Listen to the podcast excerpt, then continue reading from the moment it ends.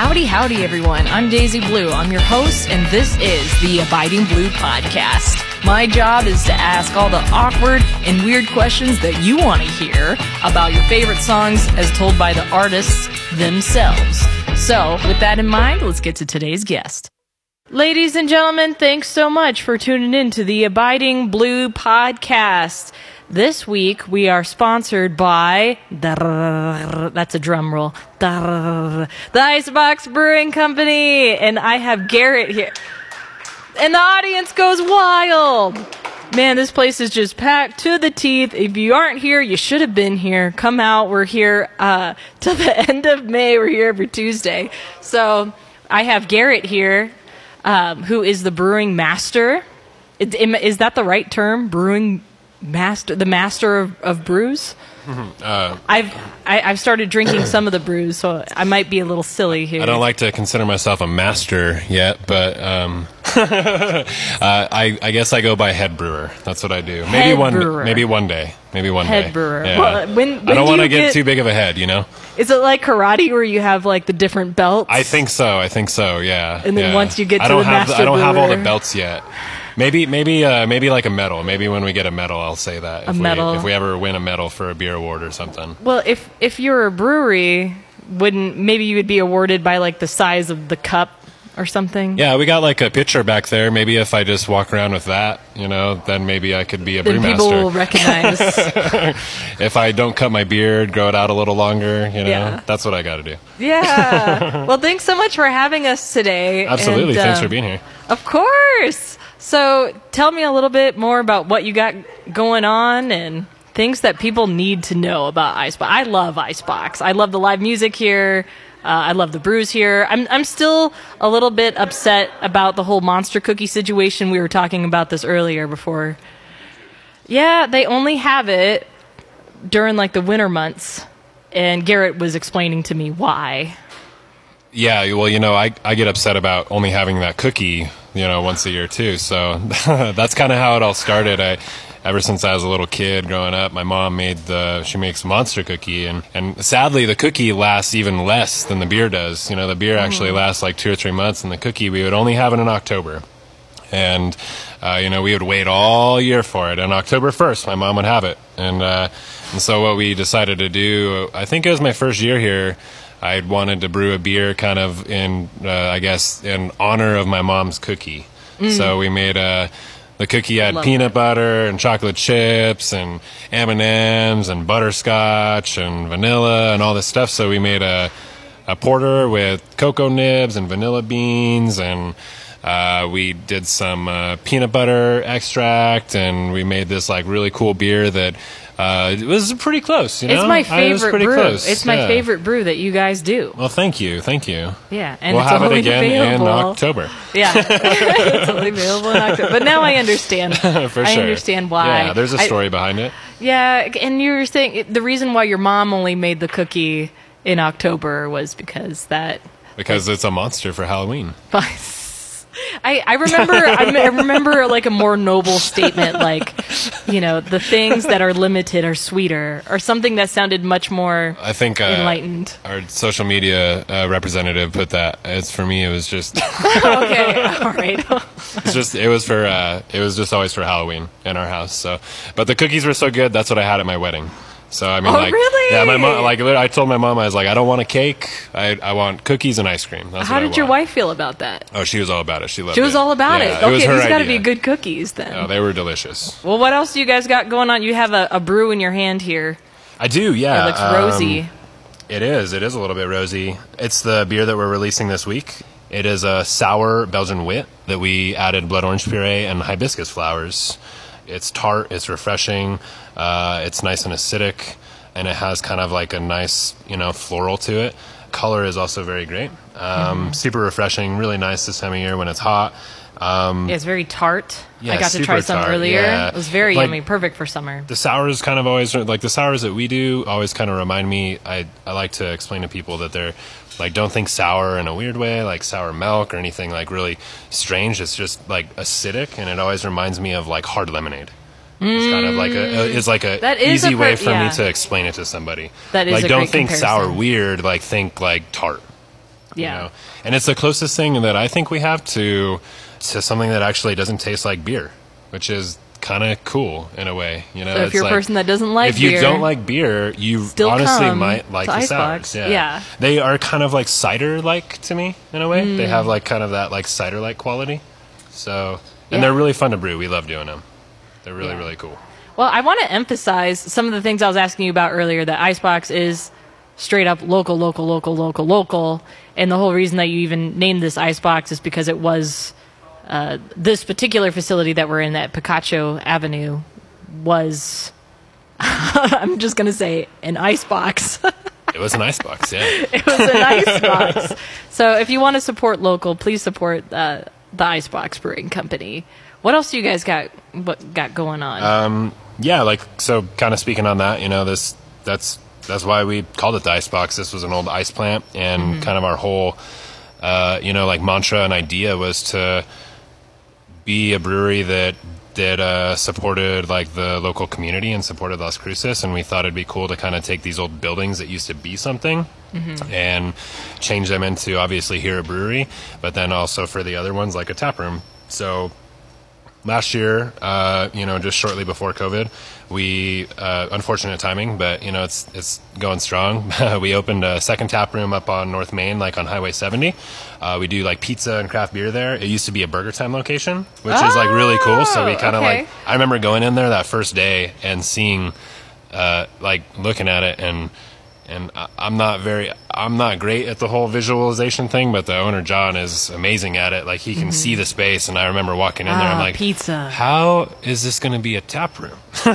like, I'm not really sure, but you know, it was, it was fun doing the whole project and redoing that whole building and turning it into like a little retro, like pizza joint. It sort of has like a 70s kind of vibe to it, is what we like kind of went for.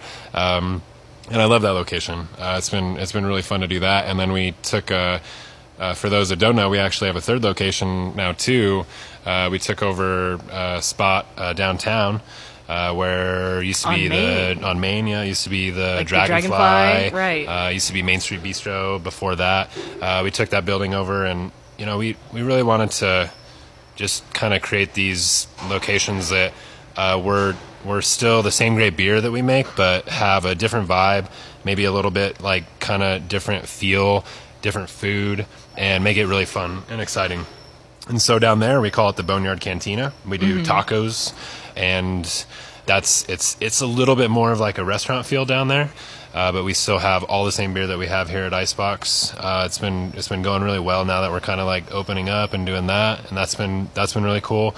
Down there, we started playing around with a slushy machine, which is really cool. So we've been making oh, like no, beer slushies That's dangerous. and uh, I think we're gonna Beer try slushies. to like move forward with that and keep that rolling down there because it's kind of like a cool that's thing perfect. for down that's there. Mm-hmm. perfect for this summer. You know, a beer slushy. Yeah, so for Cinco de Mayo, we did uh, we took our Mexican lager and we made kind of like a beer garita. We like dressed it up to kind of taste like a margarita. Our, our guest Chris Baker was just about to walk out. He's like, "I y'all, I got the rest of my day planned." So we did that, and uh, for the other ones, we have taken some of our sour beers because they tend to do really well in there, and they have fruit. Uh, so we kind of dress them up with whatever. Like the first one we did, we had a raspberry sour, and we we added some more raspberry puree and some strawberries, and yeah, it's just it just tastes like a frozen slushy with alcohol in it. It's fantastic. you know, well, that sounds amazing to me. Sign So- me up. Yeah, so that's been a lot of fun. Um, you know, as far as beers and what we've been working on, we we've we've got like a bunch of like cool things that have been coming out. One thing that we are excited about moving into the summer is uh, we have kind of like are trying to change the game of like hard seltzers a little bit here. Uh, hard seltzers have been super popular and everyone's drinking them right now and and I think that everyone is used to them being clear uh, and usually being flavored with like some form of extract. Yeah. Um, we've kind I of just taken think a, of to be. I just think of frat boys. To be honest, when I think of seltzer, I don't know why. Yeah. we uh, have taken kind of a different approach and and uh, we're actually adding like fruit puree to it Mm-hmm. so it has like more of a natural feel to it and it's like actual real fruit that's in that product which is really really cool And So- perfect for the summer. perfect for the summer. Perfect we have a grapefruit one on right now that that uh, that myself and everyone in the brewery really loves, and we're gonna kind of keep doing that production wise and keep that rolling. Um, yeah, and we just you know we've been producing a lot of kettle sours. They've been doing really well for us, and we really love them. We really like making them. We've been doing a lot of hazy IPAs. Uh, we have a beer called the Hopsicle that that a lot of our consumers and customers really love, and they're really excited to probably hear that we're going to do that as a core beer now. So we're going to start brewing that on a regular basis and start canning it. Trying to think what else we what else we have going on. Last week we released a Belgian wit, uh, which I see that you're drinking right now. Uh, yeah, I, I, I was I was telling Garrett at the beginning of this. I'm like, I just I'm a wheat beer person mostly, so Yeah. this is it's perfect. It's it's the I, I called it the standard beer. I just It is like it the is the wheat, it's the standard summer beer for sure. and that's all I need. But yeah, we brewed it, you know, kind of for the warm weather. Uh, I'm enjoying that quite a bit. We did a beer called Janet's Brown that's still available. Yeah. Uh, it was a it was a beer that we partnered up with uh, Cares of Las Cruces to uh, give back to the local community and kind of pay homage to some like homebrewer friends of ours. Proceeds of those four packs and those beers being sold are going to go back to Care, who who helps like local people of Las Cruces. They get cancer, helps them just like financially, helps them get to appointments, helps them do the, stuff like that. And you know we are excited to be getting back to things like that now that COVID. That's amazing. Yeah, I like we're just that. you know the the past year has been you know we've just been open close open close and trying to kind of stay alive and stay stay stay open. Uh, you know, but now that we are open, we're we really want to get back to that because that's kind of like the that's really like the foundation of what we want to do here is we want to Mm-hmm. we want to like have a reason as to why we're brewing beers and like have a story to tell with them and like and somehow spotlight or help out like our community while we're doing it Well, and and our guest today, Chris Baker, he was just saying that that's actually one of his favorite brews. It he's just, he's giving me the thumbs up over there. so I uh, you can support a good cause and drink beer at the same time. Yeah it's great Beer isn't just meant for making trouble. exactly exactly And you guys also have a ton of live music. Do you have live music at all your venues? We do. We we do not have live music at North Main usually, just because our our 70 location because it's kind of small. Okay. Uh, but we are now regularly doing live music here at our Picacho location on Saturday nights, and then we're also doing live music at the Boneyard on Saturday as well. Okay. Awesome. Well, Garrett, thank you so much for coming on today. You're the first sponsor that we've had that has been on the air with us. So I really appreciate you. Thank you so much for having us today. And um, yeah, and we'll see. Maybe we'll see you next week. We'll see you next week. Okay, great. Yeah, thank you for having thank me. Thank you. Thank you. All right, so now for our featured guest, Mr.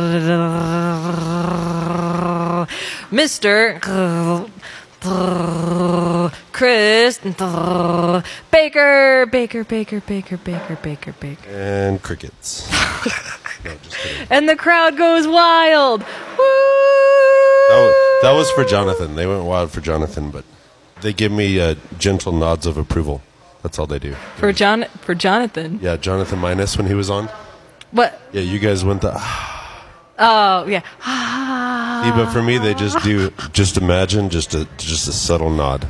But we recorded Hello. that episode in his garage. Oh, So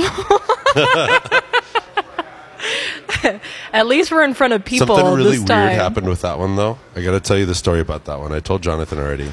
Is I was driving dear. to open mic two Mondays ago, two Mondays ago, three Mondays. I don't know. I think it was two or three weeks ago. Anyway, Mm-hmm. so I'm literally listening to his episode, and I left my headphones in while I'm like loading in. And there's like three minutes left in the episode, and guess who walks around the corner while I'm listening to his voice? Uh, Jonathan? Jonathan. Oh, And I that's was like, that's so weird that you just turned the corner because I'm listening to your voice right now. That's what happens when you're famous. Yeah. It's just you're just it's like Notting Hill. Yeah, it was it was crazy. it was like Providence or something. I don't know. There you go. Yeah. It's a god coincidence. See, uh, this this episode's going to be crazy because I'm I'm because we're at a brewery and I'm drinking Yeah. beer, so And it this is going to be a lot like Jonathan's There's like episode. a beer coming. I'm just gonna grab it from you. Yeah, that's perfect. Oh man, You that's like an just about- infinity pool. You guys were just talking about this. Janet's Brown is such a good beer, and I was like, "This is the beer I want to drink while I'm up here." Okay, so- it. oh, yeah, cheers, salute. yeah, cheers. Okay, I, I was about to jump into your new record because it's a bourbon flavored beer, but first we need to know who you are, Chris Baker. My name is What's the Chris genesis? Baker. Um, I call you the local country superstar, but you've done a lot of things over your career. Who are you? If, for anybody who has never heard your music, they don't know who you are. In a nutshell, I mean, I'm just a regular guy. I put on my pants both legs at a time, just like the rest of you. that's not how the rest of us. that's Wait a minute. there we go. He's, amen. that that imperial that bourbon stout got me to a weird place, so this might get weird. Just- Okay. yeah, no. Well, that's great. It's be great for the ratings there. no, I don't know. I've been I've been doing this for a long time, like you said, How long have you been writing for? Since probably the very first year I had a guitar in my hand, and I will Really? not. I will so not it, play it came you. at the same time. I will not play you the first songs that I wrote. Well, now I want to hear them. No, it was so. I lived in Abilene, Texas, when I first bought my very first guitar. I was living in the dorms, and I was just bored. I didn't have a lot to do um, with my spare time because it was all just campus. I was going to a private school in Abilene, and I went there to play basketball actually, which didn't pan out for me because I just didn't enjoy it. It was it was a job, which basketball never was to me. You Well, know? you're a tall dude. For those who've never seen, Well, which is really funny because on, on the basketball court, I was in college basketball. I was like the shortest guy out there. how tall? You're six foot something, One fi- six one. and, And you were the short guy. Yeah, I was the So second throw some shortest. centimeters in there, I was the second shortest guy on our team. Yeah, Dang, they Yeah. grow them different out in Abilene, I guess, huh? yeah, it's just a whole different ball game. And I think that's what kind of got me because I game. like, I mean, yeah, it's just a whole different thing. But anyway, so I had a lot of Sorry. spare time because I wasn't playing basketball anymore at this point. And uh, I remember I called my mom, and I think I had uh, I was actually refing at this time. I was a referee. I switched from playing to being an official. never called it. or I've never heard it called ref refing. ref refereeing. I was a Refereeing. referendum. Refer. Anyways. That's a lot of syllables. Polysyllabic. But, okay, you're uh, talking to your mom. And so I think I had like hundred and twenty some dollars on my bank account as a freshman in college would, and I went to Hastings because that was what that was a thing back then Yeah, I remember for the kids out there. Hastings. Yeah, Hastings For the was kids. it. You'd go there for your CDs. It your, was lit. your DVD rentals after your VHS rentals weren't a thing anymore. Yeah. But anyway, there was this what I thought was the most glorious thing in the world sitting on the counter, and I thought guitars, like in my brain, I thought guitars were like something that only costed like two grand to achieve, right? I didn't think that there was like affordable guitars because I never really looked into them. What? Yeah, I just didn't realize All that they were guitars like cost two yeah, grand. I just didn't think that it was so. And I guess in saying that, the only real instruments I'd played before that was like pianos, which I knew you basically either have toys or you have real pianos. And there's yeah, no real difference. There's no in between. Yeah. because anything that costs less than like 500 bucks on a piano is is a toy basically piano. a toy. Yeah. and so that, I mean that's like that and saxophone is the only instruments I had any history with. And so saxophones are crazy expensive. And so I just figured guitars were the same. But anyway, so I see this guitar on the wall for $100. It says Silvertone across the top. And it was just it was calling me and I told my mom I was like I was like, so this is gonna, this is basically gonna make me pretty much broke, but I'm gonna buy a guitar. And she goes, okay, do it. She, she said, um, seems like something you would get into. Was your family always really encouraging of you as Yeah. you Oh, yeah. started to pursue Yeah. music? It didn't matter what, what any of my siblings and I did. They were always 100% behind it. And so they were always great about, you know, the support side of things and just saying, you know, like whatever it is that you feel like you need to do is what you should be doing, you know. And you started writing around the same time that you started Yeah, so playing guitar. um, actually, a, a good friend of mine, and um, I haven't seen him in years, and I need to reach out to him again. His name's Gilbert, and we both bought guitars right about the same time. We lived in the same like floor on the on campus in the same dorm, and we would just go to each other's room and we'd just sit there and strum. You know, like, dude, I can play this. Listen. And you do the cheating G chord, you know, like the two finger G chord.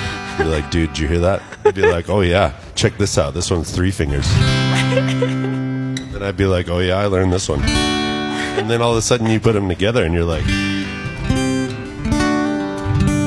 So it was just like one upping each other constantly. yeah, but also it was like, like when he would do something that I couldn't do, I'd be like, bro, Whoa. yes, yes, you got it. So also encouraging. Yeah, so it was See. 100% encouraging. And then I remember we went to a show. We went and saw Jason Boland, who's a Texas country singer. Okay. And he had this guy playing with him. And I mean, he was playing steel guitar and lead guitar. And I just remember watching his fingers just just moving across that board, you know, and I was just like, we looked at each other and we're like, one day that's going to be us.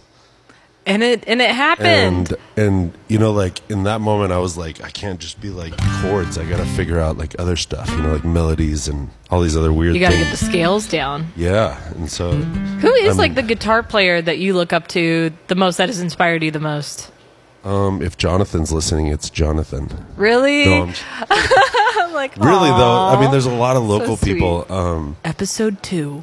there's there's a whole lot of local people that I feel like you know, like I watch them play and I'm like, geez, like I need to like figure out what they're working on and what they're doing. You know, like um, even you know, I, I played a show with Callista and Travis Manning this last week Right. from the date of this recording, and uh, um, both of them are just fantastic at what they do. And you know, I mean, I feel like. You know, of course, there's like the big names, you know, the Stevie Ray Vaughns and Jimi Hendrix. We all look at those guys, you know, and um, like for me, there's a lot of bluegrass guys that I've followed through the years, you know, mm-hmm. like the Ricky Skaggs and Marty Stuart's of the world. Vince Gill is a big one for me. Well, Just I trying like to learn some of that chicken picking. You know, just that's not even chicken picking, but that was just some of like his riffs that I've learned. You know, yeah. like because you know the '90s stuff is really what was still kicking when I started. You know, like mm-hmm.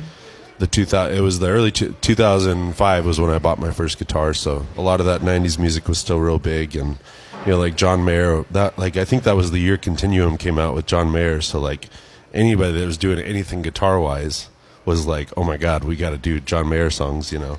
yeah. So obviously him, but you know, like all these local guys, you know, like Jonathan, and you have you know like Greg that Jonathan talked about, and Scott Guthrie, and all these guys. You know, like I've looked up to the case. I'm to just loving that you're a a fan time. of this show. That's like making Yeah. me super happy right Well, you now. know, I like, oh, you it. listened Yeah. to the episode. That's but I so mean, great. like uh, you know, um, Isaac Ariano is another one that you know Yes. I've kind of grown with him as well. You know, like as I was starting to really push some of my lead stuff.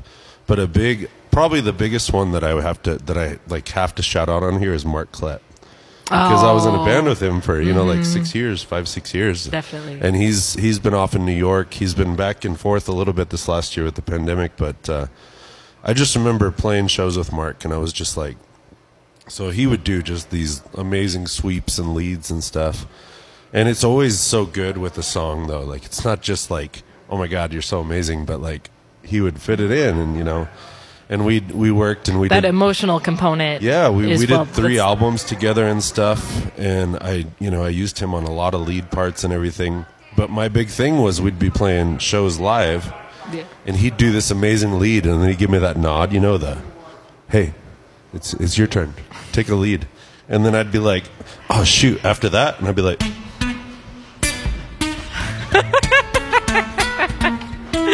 And I'd be like, yeah, We're that's mine. Worthy. That was mine. but you go again, Mark. Now you do yours. Because I'd get freaked out because I'm like, oh my god, did you hear what he just did? yeah. Yeah. But I mean, so he's he was a big one, but also like the fact that he would do that, I would go home and I'd be like, okay, so this is a song that he for sure wants me to do a lead on because we have maybe more time in the song for leads or stuff. I'm like, okay, well, I got to do something that is close to what he can do, mm-hmm. you know, at least in my way, you know. And uh, there's like all sorts of little things you can do on guitar and stuff that make people think you're really good, you know. Like just when, anytime you hold a big old bend, Just bend it. you know, like anytime you do that, people are like, man, that was a great riff. You know? Yeah, see? Well, yeah. that's what I thought too. Yeah. and you do that and people are like oh there's some emotion there you know and like the funny thing is like they're not even the hardest thing in the world to do but every guitar player makes the face you know like you know, the s- stank face is what happened just now Stank face. for those listening and that's that's isaac and my trademark stank face Yeah, that's how I know you're in it. If I look over if we're playing together and I'm I'm just doing Eyes the are closed. GCDs, yeah. And he's got like this frown going on. yeah I see it like people people never take pictures of you when you're playing and you're like all happy and smiling. they always take pictures of you when you either look super angry or your eyes are closed Yeah. or just some sort of terrible look. You know, that's that's the only time people will ever take your picture. That's it. And she's coming to take a picture, so I'm totally going to pose right now. I'm going to make just a smiley face. yeah, that was That was good that, that was a perfect That was timing. phenomenal That was timing right there. timing. So, um, so back on kind of getting into the songwriting vein because you have two songs that are prepared that you're going to play for us today. Yeah. And um, do you have like a normal process that you usually go through? What's the first song that you're gonna? You're Well, gonna the play? first one is going to be one that was off my most recent album, and it's called "Like I'm Fallen." And um, I would say every song that I write comes from a different place. Like um, sometimes it'll start with a riff, or sometimes it'll start with like I've written entire songs before any music touches them, and uh, um, I feel like I try to let it happen. I never really let a song be forced you know anytime anytime that i've sat down and said you're going to write a song today you end up writing the most garbage piece of Yeah, that's always Yeah. Just piece of trash and you're just you finish playing it you're like while you're writing it you're like okay okay and then you hear it like as a cohesive thing and you're like oh my god garbage kobe Crumple up the piece of paper. yeah. except i write on my ipad so i don't get to throw that away i just get to hit the delete button And just hear it go. I found that I work way better if I do technology because, like, if if I'm somewhere and I get inspired or something like that, you know, just notes on your phone. That's like the best. I've I've tried using other apps and stuff, but really that's like the best one because you just put it on your cloud and then it's on all your devices after that. You know, There you go. So obviously you're an Apple user. I am an Apple user. Yeah. Dun dun dun. Yeah. So okay, wait, let's get back to "Like I'm Falling." Where did this song come So from? So this one was um, I really wanted to to go down like a bluesy route. Um, over the last couple of years, I've really gotten into blues, but I call it modern blues. I got no idea really what it is. It's just what I have worded it. I guess Yeah. you know because I listen to like standard blues stuff, and it is not standard blues. You know, like I say that I write a lot of like twelve bars I blues. say yeah, it's I not say- twelve bar blues. I say I write a lot of blues, but I don't think I have a single song that's twelve bar blues, like all the way through. You know, like so. I that's why I call it modern blues because it's some mixture of you know, like my background. I started with like Texas country type of stuff, and then I kind of eased more into country with one of my albums, and then I kind of went Americana folkish with one of them. yeah. But this one, I really kind of wanted to go more into the blues stuff. But a lot of the modern blues-ish kind of players, they label themselves more on the Mar- Americana side of things. yeah. At least like the guys that I listen to, and so um, I really wanted to go that route. And then um, this one just turned into just really fun for me too. Like I added like horns in there, which I'd never done, and that kind of stuff. Yeah. like all sorts of i think the um, lindsay carlson over at zia country she you know the, i see they sponsor the podcast and Yes. stuff with Shout out to Bravo Mike in Yeah. Las Cruces today. Definitely. Thank you for sponsoring. but i remember I, I played this song the day of the release there on air on zia country and she was like whatever you did with your vocal on here it sounds like you went riskier and i like it because it's like there's there's like if I'm doing country, I feel like I always stay like super like safe, you know. Mm-hmm. Like anytime I've written country songs, I try to make you know like I have a deep voice. You know, people are always like Johnny Cash, you know, and that kind of stuff. the one here, the, So- the baritone. Yeah, you know.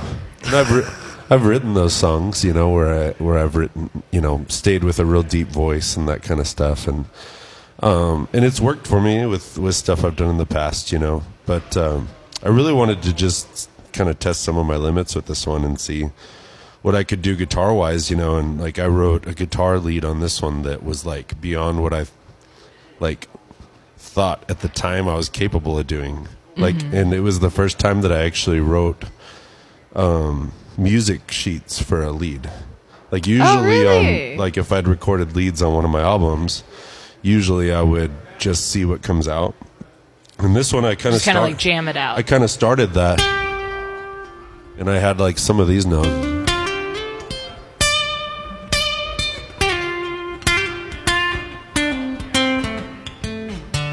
You know, like some of those I had like in my mind, you know.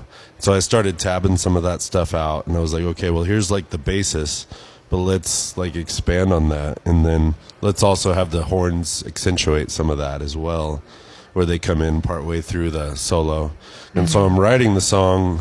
You know, I'd had the song, you know, like the basic structure of it, and I'd been singing it at shows and stuff. Kind of, I always try to do that. So anytime I write a song, I play it at, at shows. That's part of the process. Yeah, and it really is. It's got nothing to do with anyone out there, and I really won't say a word about it. I'll be like, "Hey, here's the next song," and I just won't. The song will end, and I'll just be like, "Okay, thanks, appreciate that." Next song is blah blah blah, and I won't say anything because it's not about anybody out there. Mm-hmm. I'm just trying it out and doing different things with it, you know, and Yeah. seeing the biggest thing. I forget oh, who said it. There's a quote out there. And I read it in American Songwriter magazine one time. Oh, hot dog. And it said, um, make sure that when you write something that you're cool with playing it 5,000 times. Uh, Yeah, and Yeah. there's tons of quotes out there, but it was like one of those is worded really good and stuff, you know, but it's like you're going to play the crap out of this song. You better enjoy it. you better actually like. and so you what know you like play. there's been other ones that i've gotten like bored with during that process. Like for example i remember my song where i'm from from my album how lucky i am. Mm-hmm. I got super bored with playing that one but i really liked where the song went. And i'm like okay well what can i change to like make myself enjoy playing this? And then um, I got inspiration off a James Taylor tune actually with that one, and I w- it, it had two key changes in there that were kind of big reach key chain key changes, not just like a half step. And so I did that with that song, and then all of a sudden I was like, "Oh my god, I'm having way more fun playing this song." And so that's the good thing about being able to like play them live before you ever record them is figuring out what you like and what you don't like. And so for like this one, like I'm falling, I really did get a little like bogged down with it because it's very, you know, like if I play it like I will today, mm-hmm. it's kind of just repetitive and it doesn't do, it doesn't have a lot of movement. And a lot of it is very like lyrically, you know, like the, with the bare bones version of it without like instrumentation and stuff, it's just lyrically driven. And for me, like that doesn't keep my attention mm-hmm. enough. And so, like, I want to have changes throughout as different parts come in. So, like, as I'm like recording it, the first chorus just has, you know, like a elec- electric keyboard kind of sound, like a um, like an '80s kind of electric keyboard. You know, like '70s or '80s, as that technology was kind of coming in. I wanted to- everything with this album. I really wanted it to have vintage vibes to it. So I tried to not get very modern with anything I did. Well, I And love so- this song. Even even like the lyrically driven. I find I think I found myself like singing it yesterday and like not even realizing it. I'm like, oh wait, Well, and that's that's a good thing when you have a chorus too. That's like pretty It's a good simple. hook. You know, Yeah. people can hear it once and then they got it memorized. You know, Yeah. that kind of thing. But I love that your songwriting brain is more than just the the lyrics and the melody and you know the guitar. So like you are Oh, a singer songwriter, but I definitely one of my favorite things about you as a musician is that you're a band leader. That's it's a selfish part that I like about you, but um, I know it's, it's maybe a downside of me too in certain aspects, but, But sometimes I just expect things out of people when I play with them, you know, and I just tell Mm-hmm. them, "Hey, this is what you should be doing, not that." And like sometimes it works But- good with people, and sometimes they want to just give you the middle finger, maybe. But like I do what I want. But that you have this that my my dad, one of your bromances, Oh, yeah, I love calls you the what does he call you? The uh, maestro. Am I saying that right? Maestro, Maestro. yeah. Maestro. And um, yeah, that's definitely how I see you too. That you have an idea of what the entire band's supposed to do as a whole. So the composition is Right. is is more than just this initial idea of the melody that you had. Right. Yeah. and that's that's usually been the you know and that's something that mark really helped me find in myself also. Mm-hmm. Because i remember so like my first album and we'll get back to that we'll talk more about that later but i literally walked in this studio and i didn't i, I thought i was just like meeting some people and they were like hey record a couple things on your acoustic guitar and let's just see what you think of how everything sounds. And then next thing i knew like four months later we had an album and i'm like where'd this happen? And I didn't know anything of what I was doing. And then I walk in to my next project two years later with Mark Collette, and he's like, "Okay, so I want a list of everything you want in each song." What do you mean? we kind of just did it last time. We'd record something and be like, "Hey, maybe instead of doing the drums that way, we do brushes," and then we'd change it. You know, Mark actually made you do pre Pre- pre-production. Pre-production. Pre-production. Jeez. But you know, it was really good for me though, and I started because then you start thinking that, and then by the next project that I did with him, I actually had full demos ready to go, where I did all that work and recorded stuff on my own, like ready to go, and then, so I feel like every time I write a song now, as it as it comes together, and I try to not only write on acoustic guitar anymore too. Mm-hmm. I, I've written songs on the piano. I've written on electric on, and I feel like when you say on electric guitar, like I would write an entirely different song like on a Strat than I would like on my Fender Hollow Body that I have, Okay. and like in a whole different song like on my D'Angelico that I have. And so that's why I've kind of my guitar catalog has grown. My my guitars that I have and changed a lot too because I feel like every instrument that I own, I hope that something else comes out of it. And so mm-hmm. like like I'm Fallen was written on a my D'Angelico, which is like a Les Paul style guitar, and I even even it's so funny that like if I play the song on an acoustic, the main riff doesn't come out of my hands. Like it doesn't happen as I'm playing it. Like I probably won't even play it today. Like, and it's not because I don't know how to play it, but it's like the D'Angelico says, "Do this," and like the acoustic guitar just makes me want to.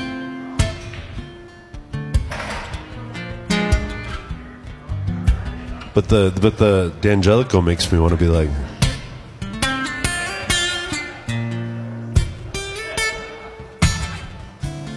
and I like have to force myself to do it just because I like I know my brain knows it, but like that's not where my acoustic guitar mind wants to take me.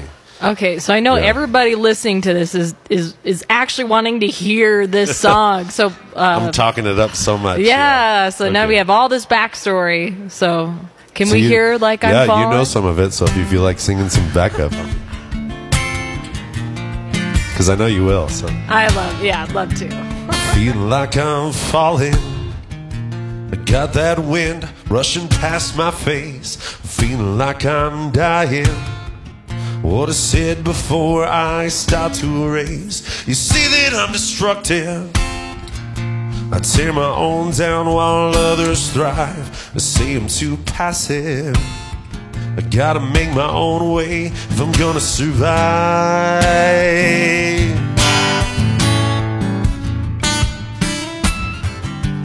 Who was I before this? Before this, Who's I before this? I before this life started passing me by?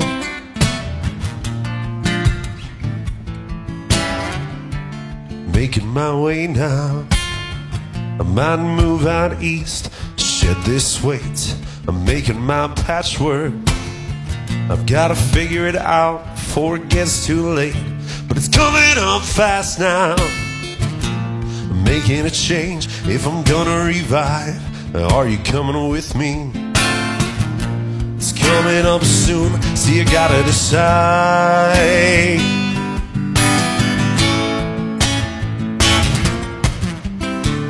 Who was I before this? who was I before was I before this?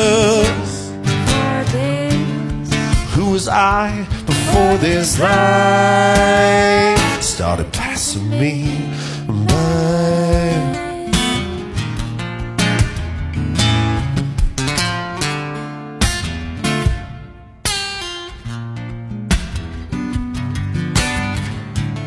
Hitting that road now, treading my tires, losing shape. I'm taking this chance now. Cross every mile through every state, but I'm not looking back now. Might be my time to shine. Coming up, Memphis. It's coming up soon. Gotta decide. Blues are felt down deep inside. Who's I before this? I before this? For this, I before this. Who's I before this life? It started passing me by.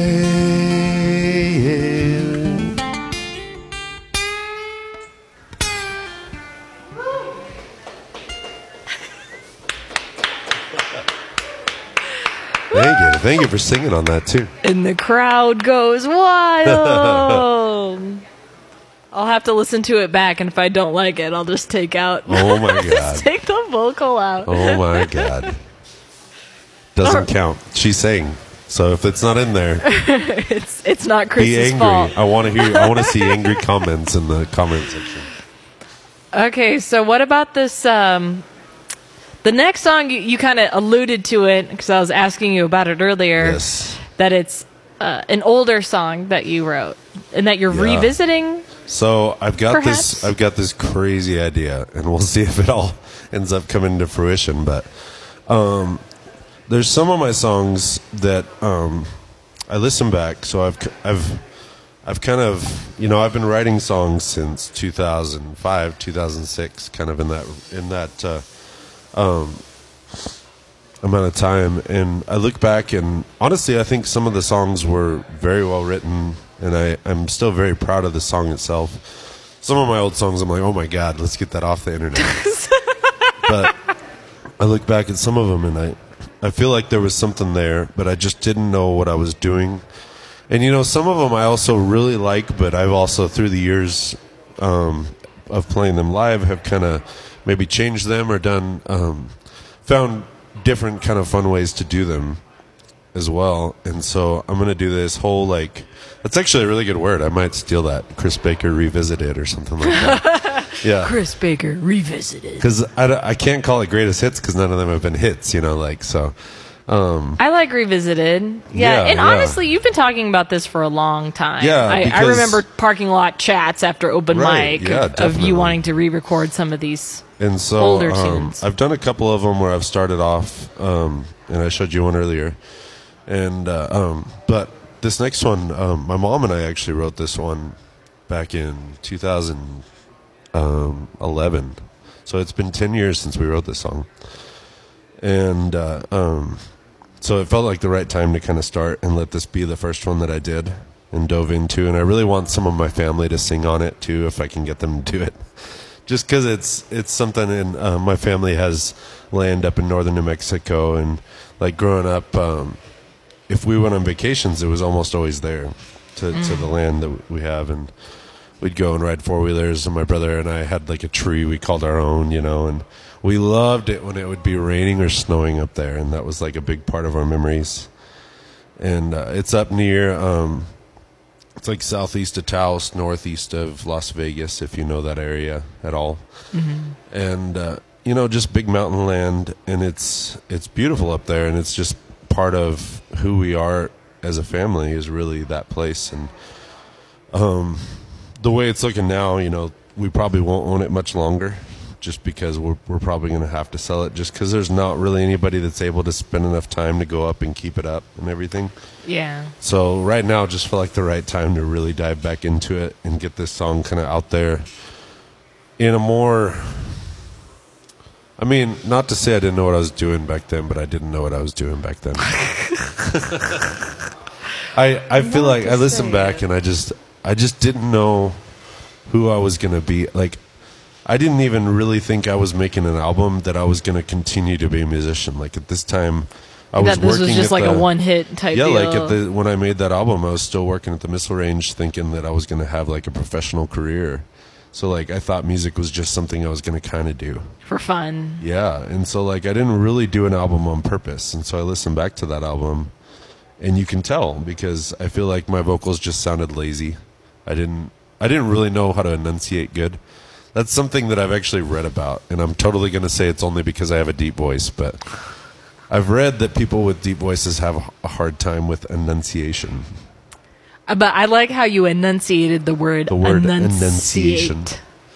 But and so it's something that I actually had to majorly work on as I sing is to like make words sound legible. You know, like It's it, you got to hit the consonants hard, is what Yeah. it is. yeah, and and also you know like find yeah, and you to me like I've told you the stories before that like I remember um, doing the song Cotton Flowers and Mark Klett telling me Cotton. because he was like cotton just sounds like one syllable the way you say it because I was saying it like a Texan cotton Cotton.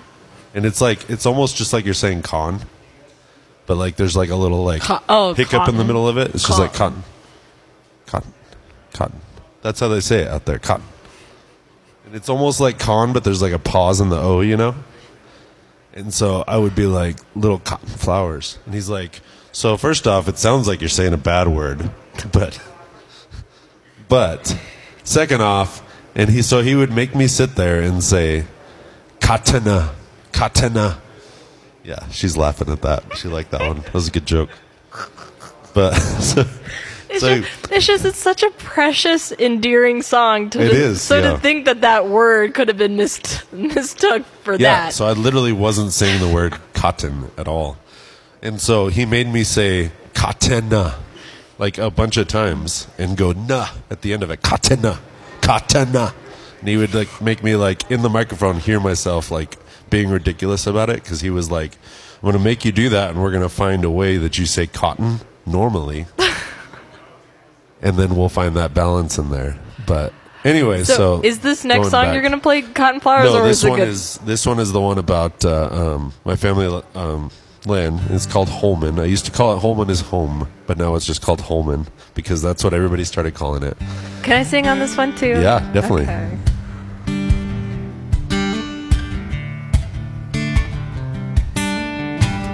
Mountain in my heart. It's always been a place to escape and a place to live. It's a beautiful scene, tucked quietly in. Mountains of majesty, hills of serenity.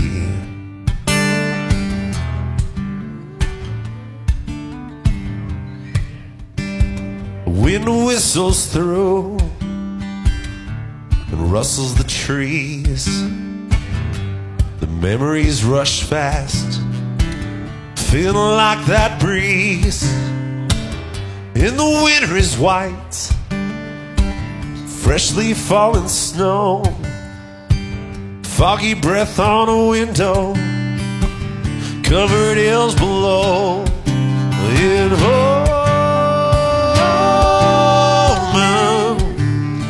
place I love is home. Memories live in home.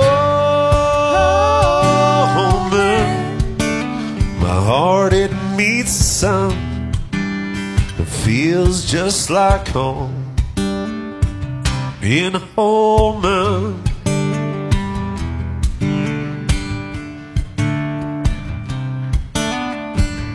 Always remember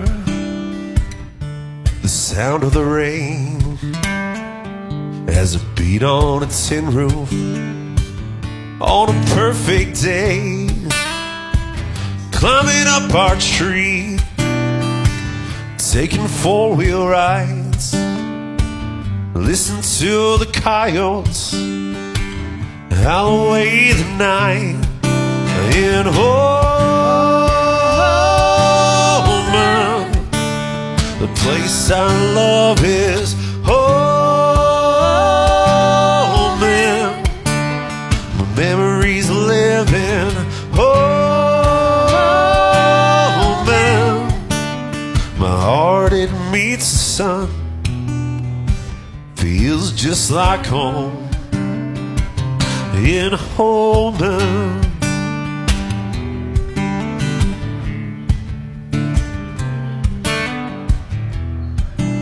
In the whisper time it calls me. I think of creek beds neath the tree. The starry skies and clouds upon me.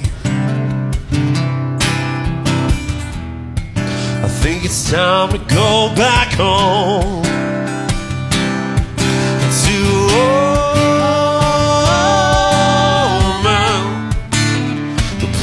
I love is home. Memories live in home. My heart it needs some.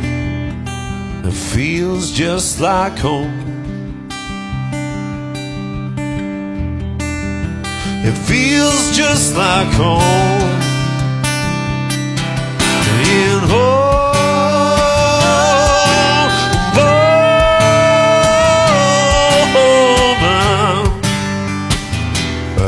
That's my home. That's my home. My home.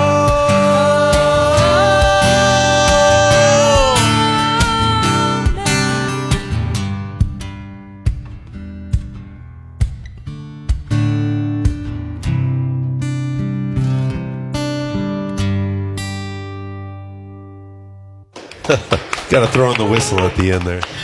My buddy Daniel Park playing the landing. violin on that. Yeah, Stuck the landing. yeah. Good job on that too, by the way. That was Yeah, killer. good job to Yeah, you too. yeah, there yeah. you go. Fist, Fist bump. bump there.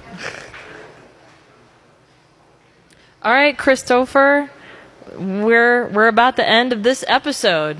So people now have heard this episode. They're now massive, huge Chris Baker fans. they want to get the merch. They want to buy all the CDs. They want to be at all the shows. How do people find you? Um, chrisbaker-music.com or they can go to any um, Facebook, Instagram. I'm under Chris Baker Music. Chris Baker Music. Yep. Because there's more than one Chris Baker, Yes. so people don't get fooled. yeah, there is also a Chris Baker out there doing some yoga, very calm, Really? calm music. That is not me. If you come across that, just so you know. There's also like a worship Chris Baker that's Yeah. on Spotify too. Yep. Yeah, That's that guy you. has that guy. I've actually spoken with that guy because Oh, really? he has the official like Chris Baker music on um, something without the dash. Okay. I don't know if it's chrisbakermusic.com, but he had something. But I emailed the guy, and he was like, "Oh no, I'm planning to start restart my music career in the next twenty to thirty years, so I won't give you the domain name." All right. Well, so shout out to enough. that guy. Good luck in other twenty forty five.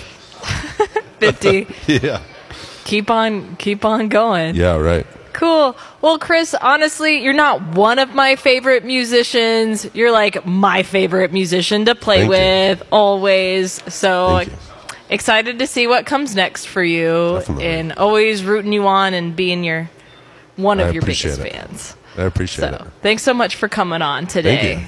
Thanks, and to Icebox. Yeah, Thank you to Icebox Brewery for having. Literally, come drink their beer. It's like the greatest thing. Yeah, Come I drink so much music. Icebox beer. It's not even. Yeah. It's good. It's good. So one last cheers. Cheers. Salud. Salud. and we'll, and we'll hear from you guys next week. Thanks so much for tuning in. Hey, thanks so much for listening to today's episode of the Abiding Blue podcast. If you enjoyed this show, please help us grow it by leaving a review and giving it a share. If you'd like to be considered as a guest for the show, please contact us through bitingblueproductionsllc.com. We'll see you next week.